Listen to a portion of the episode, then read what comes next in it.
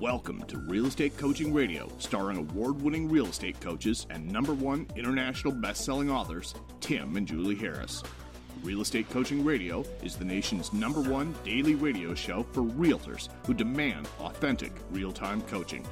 Get ready for fluff-free, unfiltered, full-strength honesty about what's truly working to get you into action, helping others, and making money now in today's real estate market. Now to our hosts, Tim and Julie Harris. First off, thank you for the, I don't even know how many I stopped counting, who of you who have wished me a happy birthday. And don't forget Julie's birthday. Yes, her birthday is the twelfth and mine is the ninth, is on Monday. So if you guys want to inundate her with happy birthday wishes, I'm sure she'd appreciate that as well. But I do appreciate all of them. It's impossible for me to thank all of you guys personally. So hopefully I'm covering my bases on the podcast. Julie, welcome to today's show. Thank you and happy birthday.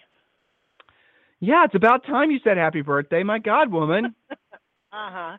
Again, no, it's okay. I just enjoy the fact that you are indeed a year and three days older than me for three days instead of just two. Hey, that's right. I'm now officially with a, a younger, younger woman. That's right. Exactly. Opposed to just a younger woman. Yeah. Opposed to just a year younger than me. Now I'm with a year and three days younger. Hey, that's probably not okay for me to be talking like this. Yes, it does. So listen, guys, we are going to be talking about moving on. um, So uh, we love your emails. And when you get your emails, most of the times they're just short and to the point, you know, those are great. And we'll usually um, respond um, the same day we get them. If they're long, drawn out, you know, very detailed, analytical type emails, well, those can take a long time just because they take longer to read, let alone respond to. But I got a really great email from uh, uh, Debbie Constigl- Constiglio, I believe, that Julie's going to read to all of you.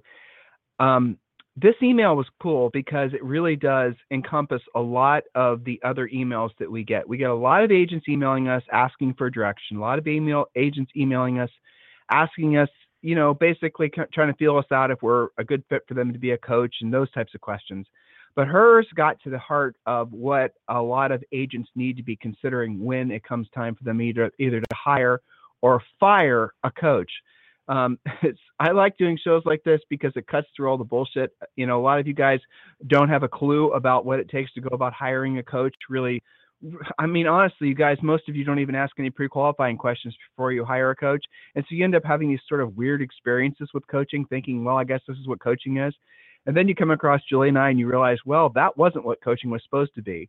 So before we get started, I'm going to give you guys a, um, a website we created a few years ago that was designed to help kind of help you cut through the Mickey Mouse out there about people who are calling themselves coaches. Look, anyone can call themselves a coach. There's no rule or law against it. You know, it is what it is. Um, but really, if you're, I assume you take your business seriously. I assume you take the money that you're paying this coach seriously. So I think you should take seriously the job of hiring the right coach for you. So we created a website called Compare A Coach dot com, Compare A Coach dot com. Just go there, check it out, read the questions. And if anyone is soliciting you to be your coach, and I don't care if it's you're an office person, I don't care if it's your, I don't, doesn't matter who it is. I want you to really, really uh, put them through the grinder and make sure that they're qualified to be your coach. Um, and we're going to be talking about that a lot on today's show. That is today's show um, and uh, inspired by Debbie. So Julie, unless you have something else, if you just want to read yes. Debbie's email, go for it. No, it's good. I thought it was great too. Okay. So she writes, "Hello, Tim and Julie. I have been listening to your podcast for almost a year. Thank you not only for the content, but for your delivery. I have been a realtor for nearly twenty years. At one point during the recession, I was so burned out that I was considering going back to school and saying goodbye to real estate forever. During that time, I revamped how I conduct my business. While applying systems, I took on a relational approach versus a transactional approach and slowly built a wonderful referral business. I absolutely love my clients and my business. Over the last year, I have found that I have hit a ceiling in my business. I now I know a lot of it has to do with the need to add on an assistant. I also feel I have not been filling my pipeline with new potential clients. I have been so busy working in my business, taking care of my current clients, that I have neglected to work on my work on my business." Okay, important words here. I am at a fork in the road. I have been in coaching for a few years now, but I feel I may have outgrown my current coach or simply need to go in a different direction. I will need to make a decision soon on how I want to move forward. I just wanted to thank each of you because listening to your podcast regularly, my mind has become open to additional directions that may better suit me and my the growth of my business. Thank you from Debbie. Okay, so I asked her for her permission to read the email, and she said that was cool. And then I asked her who her coach was, because her coach wasn't us, and it was a coaching company I've never heard of before. Um, so I won't even say the name of the coaching company, but, you know, here's what Debbie is experiencing, and I'm just going to kind of cut through it. She's done a good job of defining her first spoke. And a lot of you guys, and so spokes in the wheel, let's just make this conversation very basic, and then we'll kind of expand from there. Uh, in your notes, in your mind, if you're driving, running, whatever, just do this obviously in your head. I want you to think of an old, old-fashioned bicycle wheel, and a bicycle wheel that has many little spokes, not like these modern carbon fiber racing wheels, you know, that you see on bikes, but I'm talking about the, you know, the old-fashioned spokey wheels. Now, in your mind, draw a big circle and then draw a little hub in the middle of the wheel, and then draw your first spoke. That first spoke, we always suggest, well, it, depending on your situation, right? But nine times out of ten, we're going to suggest that first spoke is your center of influence and past client spoke. Why? Because it's easiest to do business with them. There's virtually no resistance. And going after your centers of influence and past clients is, you know, it's not real selling. It's just basically, essentially it's relationship building. And there's nothing wrong with that. I'm not being critical of it. Huge advocates of it. I just told you nine times out of ten, we suggest that agents have that as their first spoke. Okay. Here's where the problem happens. That can't be your only spoke, because what you're going to experience and what Debbie experiences is at the end of basically what you're going to get out of that spoke. You will experience, uh, you'll level off the amount of business you'll be able to get from those particular people, and you can expand that spoke until the cows come home. But the reality of it is, is you will plateau, and you'll need to add more spokes to your business. Now, here's the other thing that happens sometimes. What if you have to move? I mean, seriously, what if you move? What if your husband, your wife, what if just whatever happens? What if happens to your community? We've had agents, coaching clients whose communities have been basically, you know, Big Bear, caught on fire, couldn't sell there anymore for a while, or were they just in different places. Maybe they, I've had coaching clients personally who had to move from one part of the country to the other because they developed adult allergies to something in there. You guys get the idea? So if all of a sudden you have to move from one community to the other, maybe an extreme example, but you guys get the point, and your only source of business is your centers of influence and past clients, you're out of business. Follow me? So your goal should be, and we're going to expand on this, your goal should be to have at least seven spokes, and each of these spokes are designed Um, to provide a steady source of business. Now, some of them will be doing more than others, but your center of influence and past client spoke, Debbie, cannot be your only spoke. Otherwise, you'll experience, Debbie, what you're experiencing, which is you'll quickly plateau. Happens to everybody who builds their business based on centers of influence and past clients at some point. Now, why is it this, again, why is it so many people advocate that and talk about it? Because it's easy. There's nothing to it. You just basically romance your centers of influence and past clients through various means. You can gift them. You can write letters to them. You can throw parties for them. You can do all these types of things. And it's fun, easy, really low stress, low impact way of lead generating. Um, and if many agents will essentially, uh, depending on the price range, obviously, and their commission, will exceed, maybe meet their goals, just centers of influence and past clients. So we have a lot of people that join our coaching program, and that's what they want to focus on. And if they are blessed with a high average sale price, and you know, they can probably carve out a good living. And they don't care if they plateau at a couple hundred thousand dollars in personal income per year. They're happy with that. That's fine. That checks all the boxes. They're happy. They don't need to be earning gazillions of dollars a year to exceed their, you know, whatever. Now, if you're in an area where the average sale price is lower, then you might be dealing with a different situation. Or you're in an area where you don't have a well-established center of influence and past client list. Maybe you just moved there. You're not born there. You're not from there. You're not real social. Maybe you're an introvert. It's going to take you so long to try to build a reliable source of business as, you know, center of influence, past client as you spoke. You're going to go broke. So you have to have multiple spokes. Conceptually, I think everyone will agree. Now, here's where Julie and I came across this epiphany. This was, so we'd always personally in our own real estate practice, oh, did you guys listen? A coach that sold real estate. We're going to talk about that in a second. So Julie and I always had multiple spokes because we knew what we were saying intuitively, though we couldn't necessarily articulate that. We couldn't say it like I just did. Um, we weren't coaches then. We knew that it was important to have multiple spokes, multiple sources of income. But this was really driven home. It's probably been about, I don't even know how many years, fifteen years ago. I received a call from a gal who was a fantastic agent, one of these top, maybe we knew her from Howard, I don't remember where, but we had been talking about creating new sources of business for ourselves. And our sources of business always focused primarily on the ones that were um, proactive, not passive. In other words, we weren't huge, though we did eventually add passive folks. In other words, we did do paid lead generation eventually, uh, in form of, you know, postcards and things like that. All of our core spokes were ones that uh, were uh, generated by us actually proactively going after the business, because that's obviously the most pro, uh, profitable business. Um, and then after those spokes were uh, created, then we added the spokes that may have been more passive. For example, we had a geographic farm. We did things like that. And I could, so when Julie and I say, for example, geographic farming will get you this, it's not just because we're just, you know, bullshitting you. It's because we experienced it, and we had a lot of the coaching clients that experienced the same thing. You know, geographic farms now are basically coming back into vogue, but you guys don't realize that sometimes those things don't work, like ever. And if there's multiple agents that are farming in the same area with postcards and whatnot, you're wasting your money. You just are. There's so much that goes into whether or not a geographic farm is going to work or not. It's not just simply a fact, a function of sending out pretty cards. And you ever notice that the people that are trying to get you to buy off on that, those ideas, will also basically predicate it by saying, now you got to be ready to get no response for six or twelve months, and then maybe you'll get a listing. Have you ever thought about the futility and the stupidity of wasting money on something? Oh, no, hold on now. You're making an investment in your business because those people will think of you first. That's your goal, is get them to think of you first. Bullshit. Because there's other agents doing the same thing. If you guys think you're going to get into the end zone by having those be your primary spoke, you're not. Now, after you have other spokes, when you can afford to do other things, then let's have those conversations. But don't get, don't build your wheel with the weakest spokes first. Because, and that is, again, what a lot of you do, because it's the path of least resistance. You don't have to put yourself in a position where you're proactively lead generating. I get it. It's the wimp's way out. That's the truth. Julie, anything you want to say as I have some more coffee? Well, yes. So I think you're absolutely right about that. We're not saying that that particular spoke, past client center of influence, and constantly talking to them, touching them, having coffee with them, brunch, lunch, postcards, and all the rest isn't good. It is part of what we teach you to do in Premier Coaching. It is a fantastic foundational spoke.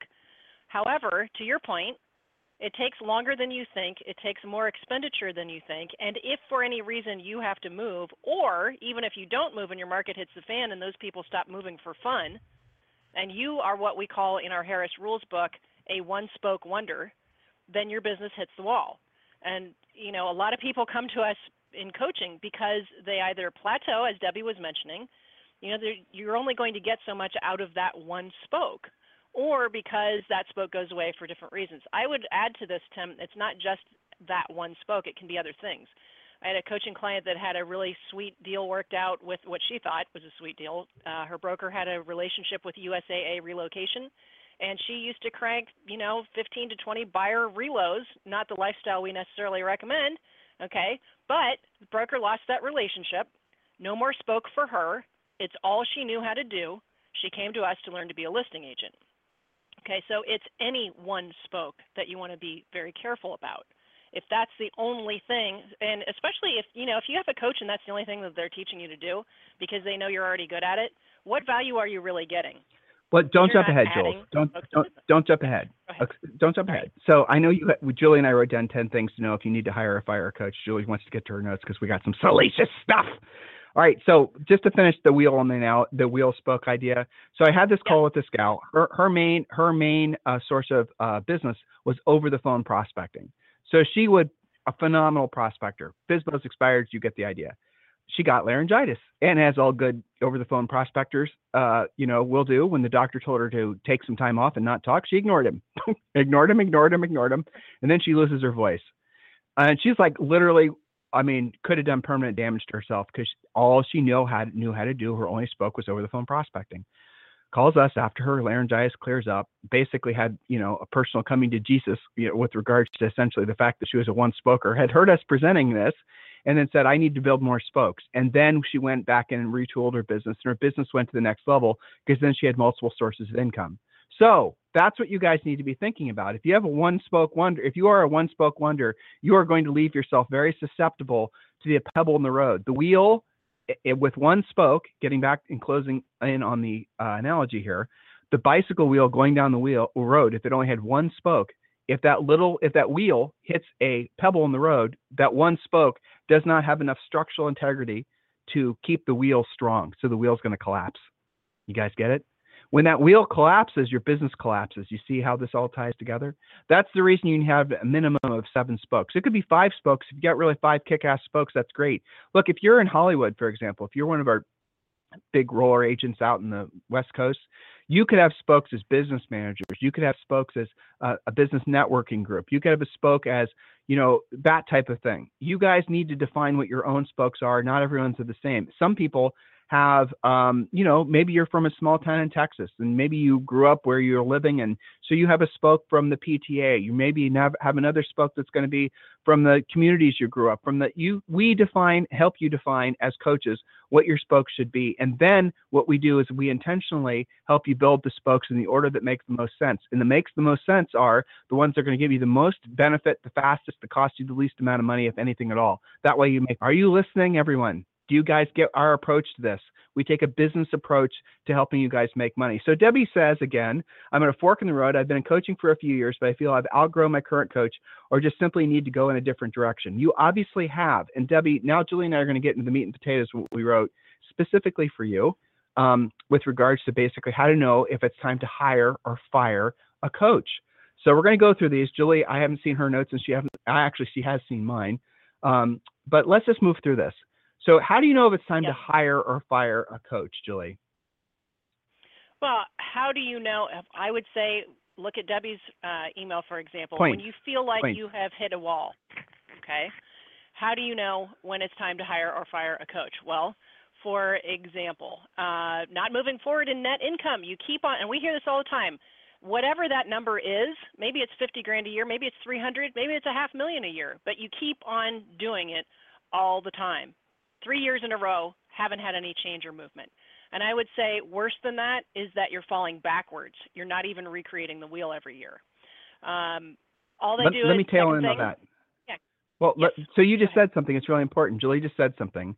And you guys were, we just literally prepared this about fifteen minutes ago. So if we stumble over each other, it's probably because she and I have the same exact notes. Um, so number two, I would say to what Julie's point is, it's not, it, it, it, but yes, making more money every year.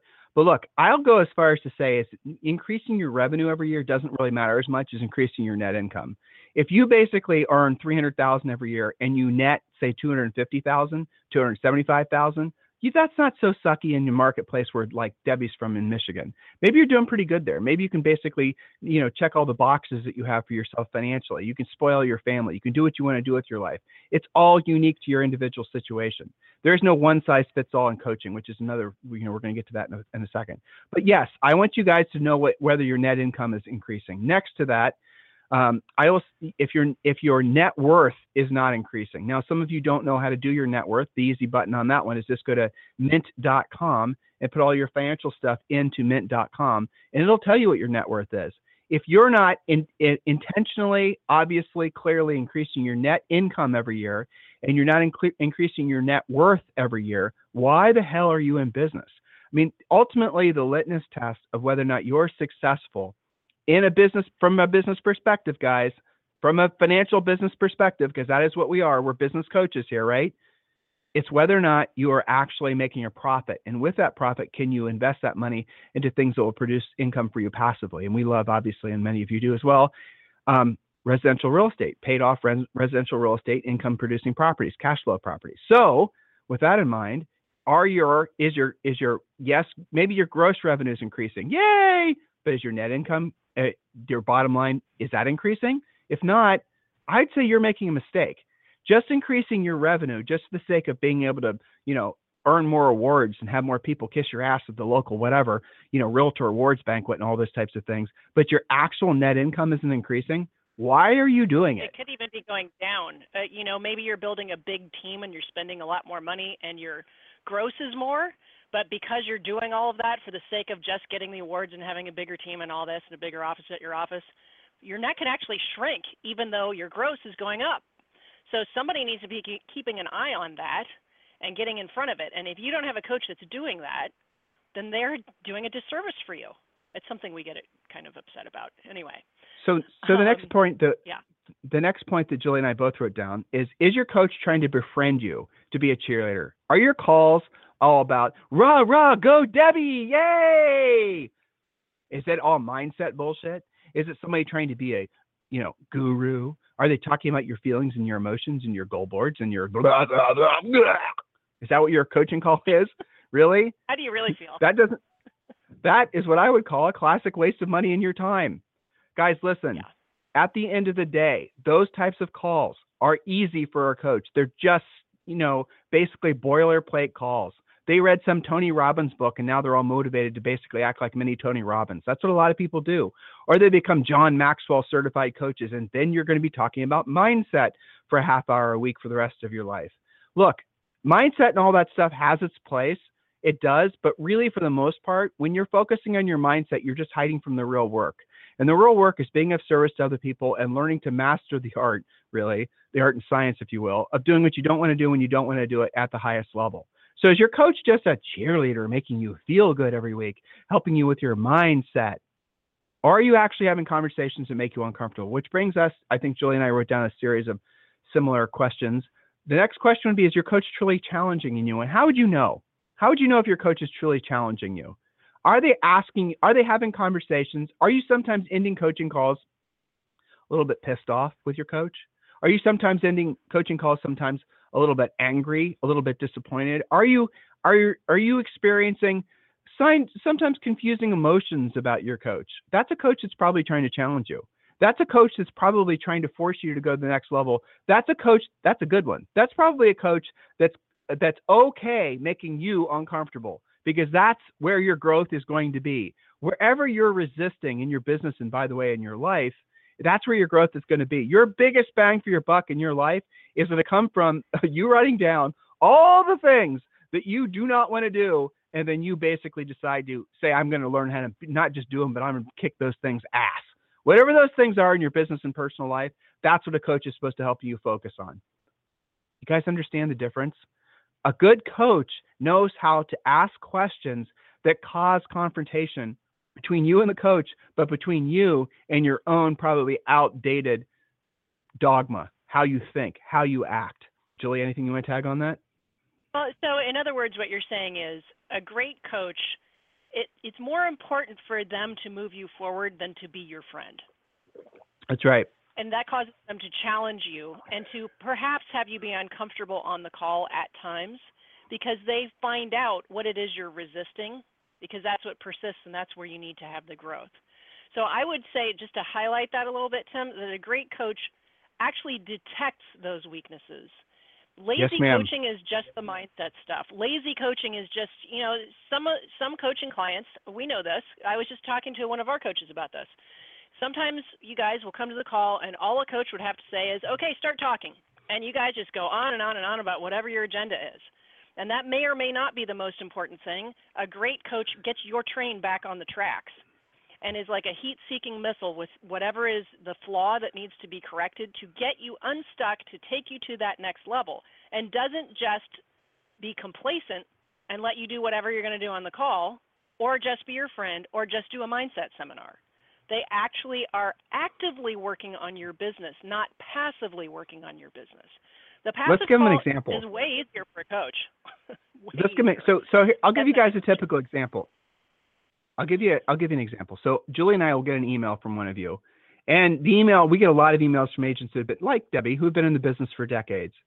And uh, Debbie's going to have a call with Julie or myself, and she's going to choose. I gave her a choice. So she knows what she's getting if she asks for me or asks for Julie. So here's the thing. When you uh, are on a call and you come, and a lot of, again, a lot of people that specifically seek out Julie or I to coach them, they're looking for ultimate accountability. They're like Debbie. They're saying, listen, I've been up this mountain, down this mountain. I've tried this. I've tried the other thing. I'm not actually significantly changing my situation, my business or my personal life. Or really, I'm not moving the ball financially. That's really at the heart of it.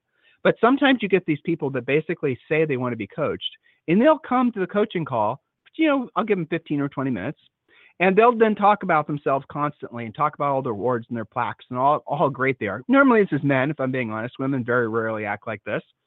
You know, men, generally speaking, are going to, they're, they're calling to have a coaching call with me because they want me to tell them how great they are. That's the reason they have me on the phone. That's the truth. They want me to tell them how great they are. I won't do it. Now, if they're going to be good at something, I'm going to tell them. But here's where ninety-nine percent of the time, they're actually, their ego is trying like hell to prevent me from basically confronting them about what they really need help with. But something inside of them decided to put themselves, their head in the lion's mouth and ask for help and be on the call with Julie or myself. So I always ask this question. And I want you guys to ask this question as well. Are you where you want to be or thought you'd be financially after all the money and all the deals you've done in your career? Because I'm speaking to the folks that generally speaking want to be coached by Julie or I personally. Do you have the net worth? Do you have the financial security? Seriously, do you? Do you have the paid off rental properties? Do you have the passive cash flow? Do you have the money in the bank? I know many of you don't. Why? Why don't you? Because no one's ever confronted you about it. That's why. Because people have placated you your entire adult life. That's why. Because when you sold one hundred houses for a first year, the first year, people blew sunshine up your ass, and then you had more of that sunshine, so you stopped focusing on what mattered most, which was producing profit through being of service to other people and uh, doing what you didn't want to do when you didn't want to do at the highest level. You started selling your financial future. Your ego basically started selling it. So I'll ask the question. So tell me, you know, Mister Big Shot, all these houses you've sold, you're the trillion dollar club, you know, people have tattoos of you on their butts and all the whole thing. You know, you guys know the types. What's your net worth? How many paid off rental properties do you have? If you couldn't work for six months, what would happen to you financially, let alone ninety days? Very rarely, I would say in the, I don't even know how many, I've had maybe ten people in my entire career who were able to say, I'm squared away, bro. I got my money. I got my, you know, I got paid off rental properties. I got my stuff. And when those people are on the phone with me, what they're wanting is they're wanting to go to the next level even beyond that, or they're wanting to basically figure out how they can level off and just level off their passive cash flow. But it is fascinating to me in our industry, how our industry celebrates the wrong thing. As an individual practitioner, as a small business owner, your focus, obviously taking care of your clients, selling listings, all the rest of it, but your main focus must be on your net profit, increasing your net worth. And so often we find you guys have had, you know, this coach, that coach, you've been to this seminar, that seminar, you've done this, you've done the other thing, but you have nothing to show for it. You have been in this business. Some of you know us from back in the nineties. We may have met at a Howard Brenton conference when Julie and I were Howard Brenton stars. And you, you basically are coming to us and you're saying, listen, I, you know, knew you guys twenty-five years ago, and financially my situation is still exactly the same. Why is that true? Because nobody confronts you, because nobody tells you the truth. I, you know what? It's because you haven't sought it out. Something probably, and if you're not ready for this message, I get it, but something probably inside of you that's making you want to be on a call with Julie or I specifically, or maybe it's just in our normal Premier Coaching program, something inside of you says is enough is enough. Something inside of you says, you know what? I want something better for me in my life and my family and my loved ones. And I want to be able to leave a legacy of showing my family members at the very least that they can do what they wanted, you know, what they set their minds to. You know how people say that, but how many actually people do it? You know what I mean? So as you go through the question of asking yourself whether or not you need to fire your coach or hire a coach, hire your coach, I'd say the real first question is, are you truly ready? Some of you aren't. Look, Premier Coaching is a great place, is a great place for you to go and get familiarized with coaching. But when you move up the ranks into our, our Premier Plus, Premier V I P, or certainly Elite Coaching with Julie or I, you better really be ready for the to be coached, because you're going to be challenged. We're, this is not by a friend. We're not by a friend. And when some of our coaches, and Julie and I listen to our coaches' calls, when we hear their coaching meander into the by a friend realm, trust me, we take corrective measures. Your coach cannot be your friend. They can be your coach. They cannot be your friend. And some of you guys are incredible manipulators. You have coaches now who you've been able to weave in and out, string around, control the conversation, get them to not hold you accountable to jack. You basically have become the, you know, dominator of your coaching call. And you're, you know what? You're, you're just pay, you're paying for a friend. That's insane. It's crazy. Why are you doing it? Julie, any thoughts? Yeah, well, I... I always use this example. I, I can sniff this out so fast because many of you guys know I'm, uh, you know, a musician. I took years and years and years of private lessons. So on the weeks that I didn't practice, not that that ever happened, but let's just say it did. Okay, so on the week that, on the weeks that I didn't practice, or didn't practice either what I should have or hard enough, in other words, I was not being accountable. The easiest way to get out of that was not to reschedule my lesson, because that would just get you in further, in deeper, because that's admitting that you didn't do anything, okay? But it was to show up and, like, ask my teacher about their dog or about, you know, something specific that I knew they could talk about for about fifteen minutes that would get me off the hook. Now, that was a waste of my whatever I was paying for that lesson. Absolutely. And it was me being slimy about accountability. And my the best teachers that I ever had in music would never let that fly. They'd be like, all right, that's great, but let's crank out a C minor scale. Raja, for example, my piano teacher that's always hardest, okay, would not put up with that for a second. That's how I know. Now, our coaches know from different life scenarios that they've had as well, and they know that we're onto them. You're not. It's not that we don't want to be friendly with you. It's that our job is to move the needle. It's to move you forward. And I have to say, Tim, as we wrap up this call, for those of you that are in other coaching programs and you're not moving forward, just because somebody's a coach does not automatically make them know how to move you forward. If they've not sold real estate at a level that you want to or higher, they might just not know what to do with you on the phone. And that's, well, that's too bad, Julie, but, but it's correctable. Just hover there. But just hover there. That's really at the heart of it. That's where these guys go wrong. They don't pre-qualify who they're going to basically have to be their coach. That's the reason we make Compare a Coach. But guys, look, has your coach sold real estate before? There are major coaching organizations who have coaches who literally have never sold real estate before. They're just reading scripts. In other words, you join that coaching organization, you're going to learn centers of influence and past clients. You're going to follow their specific agenda. It's going to happen in the same order that it does for everybody else. That's not coaching, guys. You guys are, some of you are spending six, ten thousand dollars a year on that. That's not coaching. Others of you are basically uh, joining coaching organizations where they have an agenda. You join the coaching organization, like the emails we read yesterday, and all they want to do is pressure you into buying leads or buying this C R M or doing this or the other thing. They are trying to get you to conform to the thing that they are getting paid commissions on to get you involved in. Yes, you heard what I just said. They have agendas. They're not personal. It's not a personalized approach.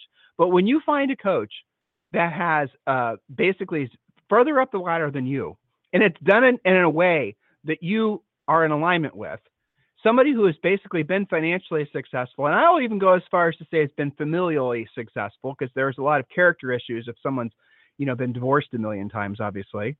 You know, there's things you need to really take into consideration as to whether or not you want this person to be in your head, because you're going to be paying them a lot of money to essentially give you direction in your business and personal life. And those things always bleed, because you're small business owners.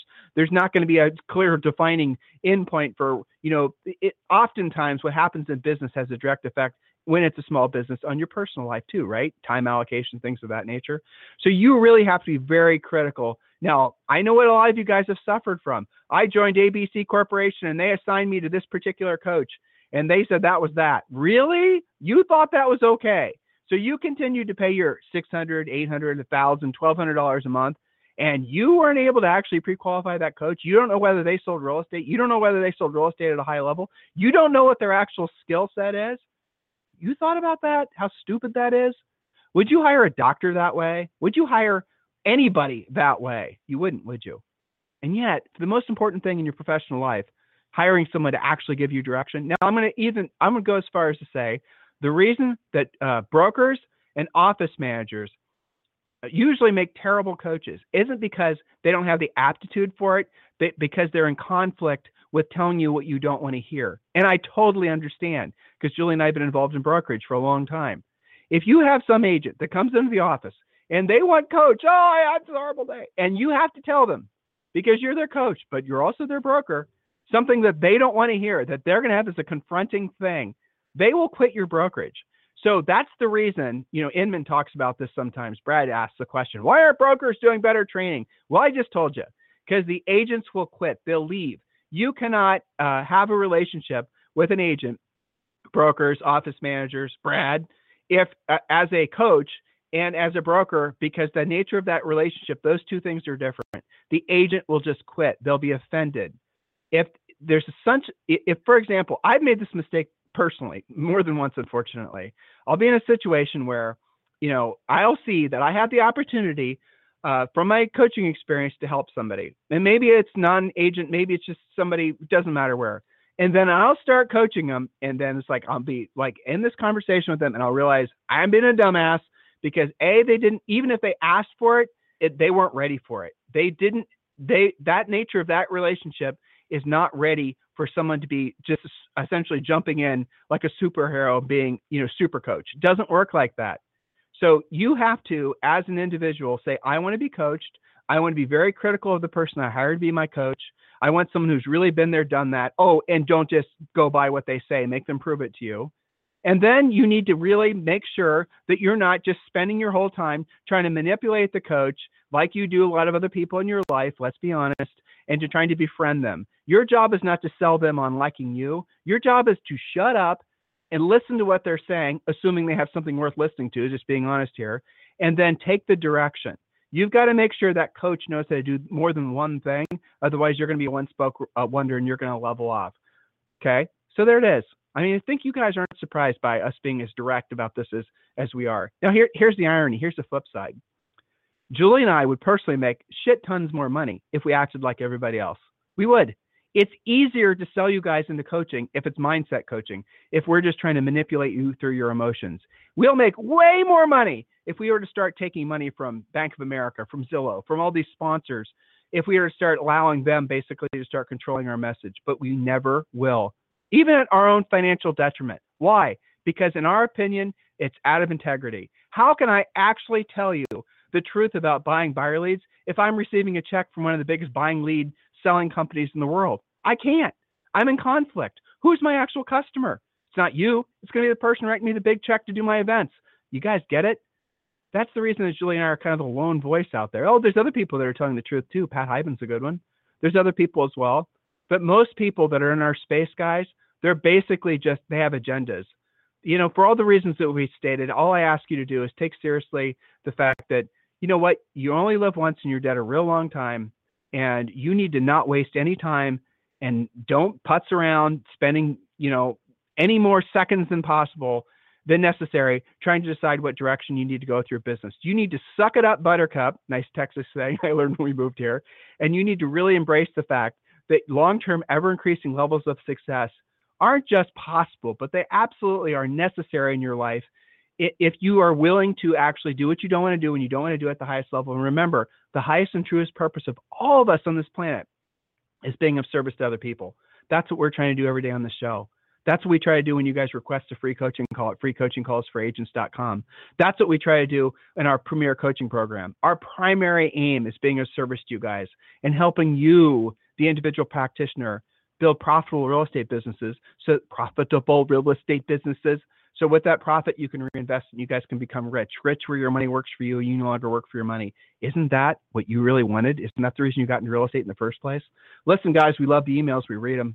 We respond to them sometimes on the podcast, like the past couple days. If you need us for anything, send me an email or Julie an email. It's Tim at Tim and Julie Harris dot com or Julie at Tim and Julie Harris dot com. God bless all of you guys. Have a fantastic weekend. This program has been a presentation by Tim and Julie Harris, Real Estate Coaching. For more information on our real estate coaching and training programs, visit our website at Tim and Julie Harris dot com. Remember to tune in weekdays at noon for upcoming shows. And until next time, thank you for listening to Real Estate Coaching Radio with Tim and Julie Harris.